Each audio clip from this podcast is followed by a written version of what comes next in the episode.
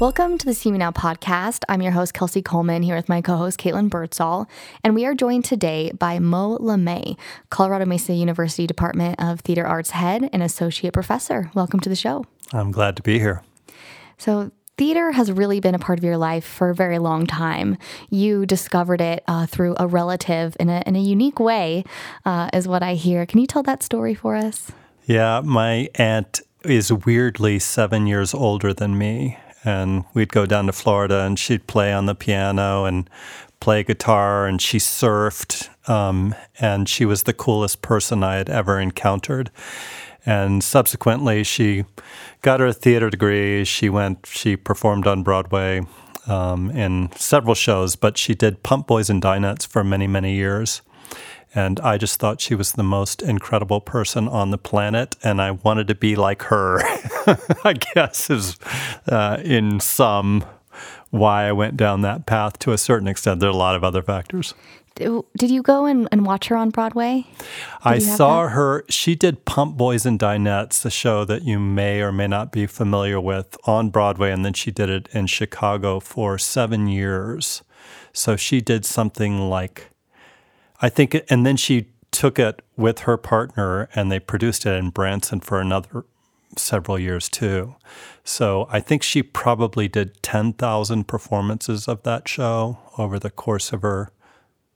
Is that right? Could be something like that. It was a ridiculous amount of performances. And I, after being an actor for uh, several years and doing shows for three or four or five months, discovered that I really didn't want to do. I got bored with it, um, but really great actors seem to find ways to make it interesting all the time. Was it sort of like that? Um, I don't know, seeing her change into this whole other person on stage is what kind of inspired you to want to want to do that too i think it was just that there was this possibility of a path that um, seemed exciting to me and then i also had this teacher in high school his name was neil fox and he was just far and away the most interesting, inspiring. He would come and do lectures as a character. He'd come in costume and he'd, you know, he'd be John Proctor in The Crucible and do a lecture as John Proctor. And so it was he was just so fun. And then it was an entry point into all this self discovery and a way of finding out aspects about myself that I didn't even know I contained. So sort of like you've discovered the universe within yourself along the way, which is, um, I think, what's pretty exciting about the theater.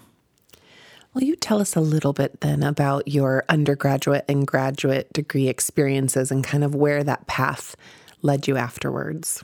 Yeah, it's why I'm particularly indulgent with undergrads because they sometimes don't know exactly what they want to do. And I didn't know what I wanted to do either. So I started out um, as an architecture major. I had been um, accepted into the School of Mines. I was pretty good in math. And um, I got and did a semester as an architect. And then I was really I had done a lot of theater in high school and I was missing that creative aspect of myself and I think just the dimensionality of like the physical part of it, the emotional part of it, the psychological part of it. And so I switched majors mid semester at CU. I went to CU for a year and then switched to what at the time was the the theater school in Colorado, which was Loretto Heights College, which was a little small liberal arts college that was a nursing school and a theater school. And um, a lot of the people that are doing theater still, that are my age, you know, running theaters, are, are from that program. And then one of the professors at uh, at Loretto Heights went to the National Theater Conservatory in Denver and invited me to audition, and we went through a two-day audition process, and ultimately I got selected to do that. I'm really relating to this right now because we just had a student uh, that today found out that he's going to Case Western, which is a very, it's really cool. He's, um, it's, there are only eight students from the whole country invited into this program, and he's going to get his tuition paid for and everything. So it's pretty cool. That's amazing. That's Yeah. got to feel great too. Now, as a like you said, you've been a, been through a similar experience, and then now getting to be on this side as probably a mentor and teacher and faculty It- member to see that. I I wanted when I graduated from graduate school, I had an opportunity to teach right away, and I decided not to do it because I felt like I wanted to go out into the world and discover what it was like to be a theater person for a while before I came back and taught, um, which I had 20 years of doing that uh, before I came back to academia. It's actually longer than that. And um, I was I, I was saying to the student this morning, we were jumping around, so excited because it just it's a great accomplishment, you know, for students. But I was saying to him, you know, you're you're now it's the baton being passed on to you in a way. And my teacher, who I was mentioning, that was at Loretto Heights College, and then was at he was a wonderful old character actor named Archie Smith, and many people in the Denver area would be very. He was a beloved human being, wonderful actor, um, and he'd done Broadway and regional theater, and had become a teacher at, um, in a variety of capacities, but was at the Denver Center Theater Company, and um, he was a student of Michael Chekhov, who was a student, the student of uh, Stanislavski. And so there's this kind of lineage of traditions and um, learning that that um, we pass down in this this work, and um, just being part of that lineage and passing the baton is a very it's exciting to me. Well, I think like it's a that part of testament it. too to the program, right? The student moving on. You know, only eight seats are open, and and they were selected. So that's a big a big deal as to kind of what you guys are doing here and the the world that you're fostering and creating for these students. I I feel I have been um, observing our faculty teach classes for the last couple of weeks because, as a department head, I that's what I get to do, and what I have to do, and um, I am astonished at at the quality of our faculty. Um, the training that they're getting is just first class, and I know that because I hired actors for many years when I was uh, running a theater company,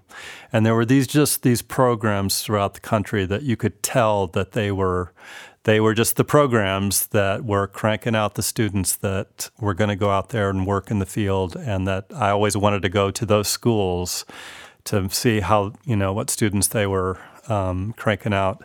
And there were just a few of them that were always good, and I feel like right now we are one of those programs as well. And can you talk about, I guess, yeah, you said you wanted to get that hands on real world experience before you went into the classroom to, to teach. What was that path? I know you were um, in Creede for a while, Creede, Colorado, and, and really this small town in the mountains thrived as, um, as kind of an art mecca, really, because of you and the work that you did there. Yeah, I I don't claim credit for it. It was a very unique place that was started by, and again, this is just the what I like to share with students who are um, 18, 19, 20, 21 years old. The Creede Repertory Theater was started by 12 students from the University of Kansas. They were all like 19, 20 years old, and they had just seen a post-it note on, you know, on a call board that this little town in Colorado was trying to start a theater company, and the Junior Chamber of Commerce, Commerce was advertising for someone to do this. This sophomore picked up the notice, drove out to Creede with some friends, and a bunch of miners, basically hardware store owner, grocery store owner, said, "Okay, we'll give you the ha- the keys to the to the Creede Opera House, and you guys produce a season." And this was ni- in 1966, and so that started what became this this theater company that ultimately is now, you know, when I think when I left, I don't know exactly the stats. I've got a great friend that's running the company now, but um, I, when I left, we were we were had uh, about fifty thousand people saw a production of ours, either through touring. We were taking shows to Denver. Um, people were coming from all over uh, the country, all over the ro- world, really, to come see a theater. And um, We built a second theater in a town of 400 people. We had studies from um, the San Luis Valley Depart, uh, Development Resources Group that basically um, all the data would share that we, uh, the Creede rep was actually about 25% of Mineral County's economy. Um, so it was, amazing. It was amazing. It was it was both an economic um, thing and an artistic mecca, and I met just extraordinary people in my time down there. Um, artists just that that uh, I got to work with, and board members who were shepherding the the theater company along, and uh, I got to choose plays I wanted to work on and work with incredible people. It was like a, it was a dream. You know, it was really dreamy. You mentioned this briefly earlier, but I'm curious if your time at that theater and really working with probably a wide array of performers helps influence what we're doing here at CMU or you know you were there for 12 years came here and like I said I can only imagine how many different types of performers and personalities that you had to work with. Do you take the good of what you learned there and really try to influence that here for our students I, I sure try every day to try to do that. I um, we had um, there was an actress that had been with the company for um, she's now she's still with the company. I think she has 50 years of performing at this company under her belt, and she is sublime. Her name is Christy Brandt. But there are many actors that had decades of performance, you know, and performed and all over the place. And then we would bring in undergrads as interns. So we were working with young people as well that were becoming part of. We were doing training with them and also having them do small roles and stuff in our company. And now many of those actors are out there, you know, I see them on television all the time or in movies, and it's you know it's really thrilling to see these people who you know we kind of took as their first professional gig are now doing all these amazing things. So I think we were um, Another thing that was uh, we had going for us is I think for six years we were uh, our actors we were um, considered by the Denver Post. They had this voting thing that where they ranked um, the the best season by a company, and for six years we got that um, that recognition, which was really cool. But it was I think of the theater as an actor driven medium, and um, so I think I was starting to establish an aesthetic about what the what really worked in storytelling and in theater, um, and learned a lot about telling story and how to do it effectively and dramatically and interestingly. And I hope that's you know what I'm bringing to students when I'm working with them. You know, and I've always been curious here how we choose what productions to do because there are so many great plays and musicals out there that we could do. And I feel like each year I'm surprised by what we select or I'm excited about what we select. So what does that process look like here of selecting productions and and how do you decide out of all of the great plays and musicals what to do each year? Well, it's uh it's um, very different than when I was in Creede because I chose everything. I, I had a lot of people that would suggest things, but I had the, you know, as the artistic director, I got to make that decision. And what was fun, I think 30% of the plays we did down there were original works, and it was super exciting to work on plays with playwrights, and that still is my favorite thing to do. I love it. Um, but here we do it, it's academia. you do everything by committee. And and I'm glad we do actually because you're trying to take all of these uh, you're trying to serve a bunch of different needs. You're trying to serve the needs of the our basically our CMU theater and dance companies in a way because we we're self-sufficient. We have to make enough ticket revenue to support the you know our work that we're doing. So we have to do some popular shows. We have to do a SpongeBob or a Guys and Dolls or something like that. Those shows that people, Fiddler on the Roof, those things that people are going to recognize and so therefore are going to come see a show. Um, we also want to do things that educationally are the kinds of material that actors are going to go out there and get paid to do. So we want to do some Shakespeare and we want to do um, some a lot of music theater and we want to do some comedies you know so because that's what the commercial work is going to pay you know it's that's how you're going to get a paycheck.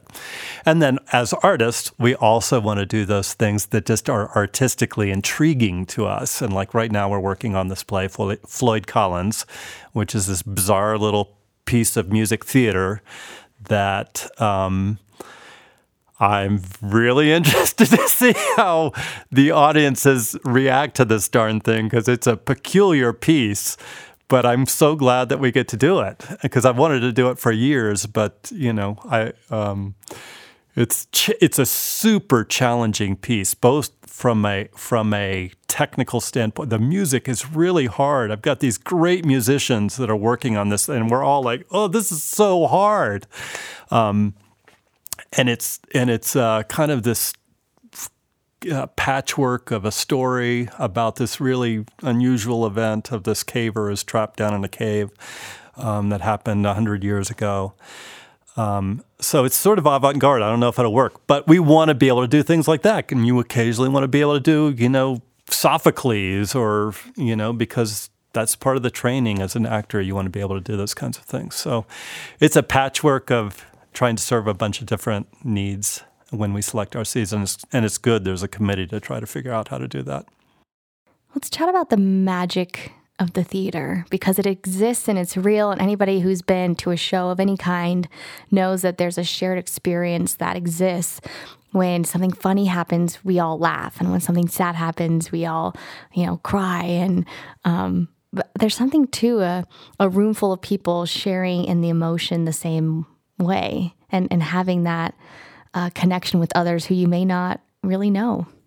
Well, you've nailed it. I mean, that's what it is. And that's the, the joy of this art form is that we gather together. And it's even, you know, I went, um, I was kind of tickled. That the student invited me to go see Ant Man the other night after a rehearsal. And I was like, oh, okay, I'll go see it. Um, it was fine. And it was, you know, like even that was just like this shared experience but when you're sharing the experience with the actors as well and with musicians in the room, and you're having this collective experience that um, transcends its time and place, like I'll keep you know, the shows that I've really loved and that I've had these experiences about, they become the subject matter for dinner conversations and, you know, gatherings of old friends and that sort of stuff. That shared experience is, is, and I think in our disconnected digital age, it's maybe more vital than it's ever been to get in a room together with people we don't know and actually have a collective shared experience that isn't about, you know, some agenda or some, you know, or politics or, uh, you know, or whatever it might be, that it's just about um, the, the human experience. And, um, so I I'm I don't think I'll ever get tired of that aspect of it. It is magical. It is magical. And it's still to me, whenever I walk into a theater that I've never been to before, uh, there's just something about a theater that uh, strikes me as being a place I, I, my imagination gets excited about it. I'm excited to go into a theater.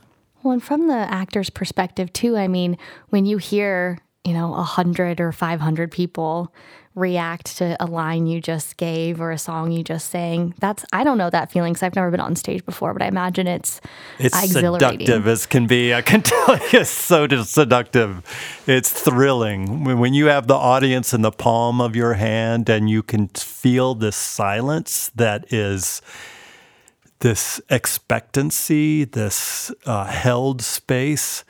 Ah, oh, it's great. It's great. Actors love that. We all love it. That's what we're trying to create. This uh, that ephemeral thing that we all know what it is. We can feel what that is, but it's really hard to t- articulate what that that shared thing is when you're just like hanging on the edge of your seat.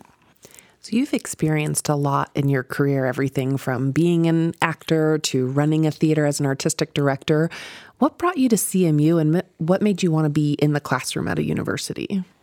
Well, I um, had been down in Creede, and uh, uh, Tim Pino, who I had hired a couple times to do some fight choreography for us, um, shared the fact that they had a position open. We had just built this new theater. I was I was uh, pretty ready to do something else.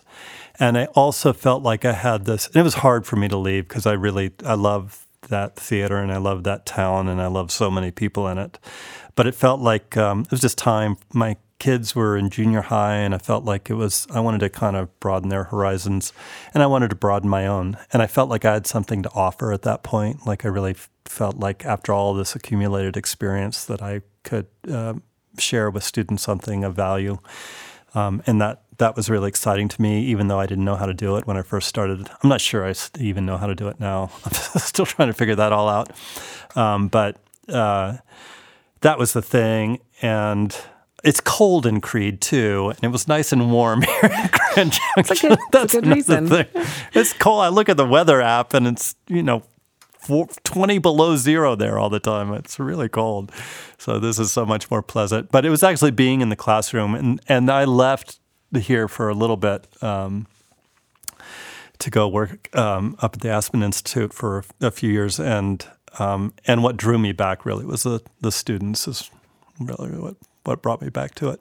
So, Robinson Theater, as wonderful as it is, it is a little old. It's a little old. But we've got it's 50 years old.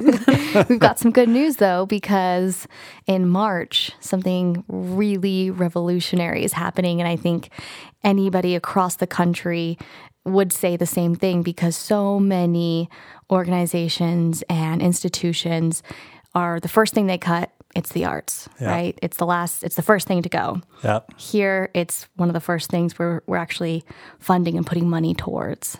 Yeah, it's it's uh, it's really cool. I've been working out on the uh, this side of the Rockies now for a long time, and it's hard to get money and resources to to put into the arts, um, and it's not for a lack of capability out there. Like there's you know there's all this uh, rich uh, vein of talent out here that um, doesn't get the resources it, it needs.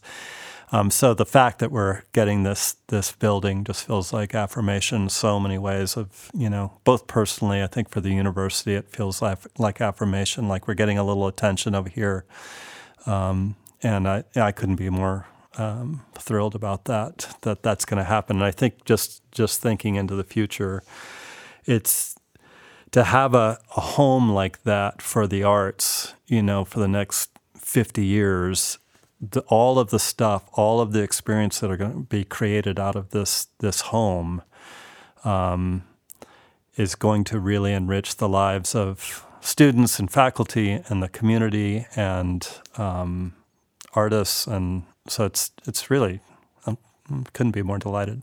Well, what a cool thing for yeah the community here, right? Because the level of um, art that is going to be coming to CMU's campus. I mean, obviously, we'll have students and faculty producing what you guys have produced before, but in a in a grand, a grander uh, place, and we can open it up to all different kinds of people doing their own craft, and the community is always welcome to to see that. It's one of the things that was nice about going to school in Denver is because, especially when I was in graduate school, I, I could, you know, go see theater virtually every night, um, or I, you know, like there was all, and there was exposure to these incredible artists, and now we're going to have this place where, um, you know, touring shows can come through, presenters can come through. You know, it just gives us access to to the community and to the students to art that they may not have experienced before. That'll be really really cool.